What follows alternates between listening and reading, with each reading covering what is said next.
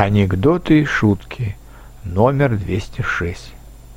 Взросление – это когда идешь на морозе без шапки и чувствуешь себя не крутым, а просто дебилом.